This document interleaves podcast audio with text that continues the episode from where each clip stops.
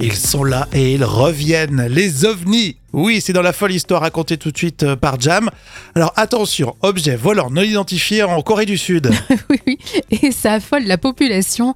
En pleine soirée la semaine dernière, Mhm. on voit dans le ciel obscur une vrille sinueuse de vapeur dans une ombre un peu blanchâtre et rougeâtre. Ouais. Et les médias sociaux, alors là, et les sites internet se sont affolés.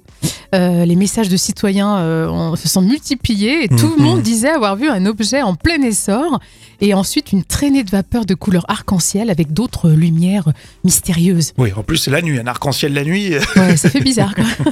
Alors les Coréens, bien sûr, ont eu peur. Alors, il y avait aussi beaucoup d'interrogations et même certains ont commencé à prier. Et C'était des petits hommes verts, alors c'était quoi? Et oui, alors, ils étaient plutôt kaki, comme des militaires. Ah en fait ces ovnis sont en réalité des fusées. Et c'est l'armée sud-coréenne qui a confirmé avoir testé une fusée à combustible solide.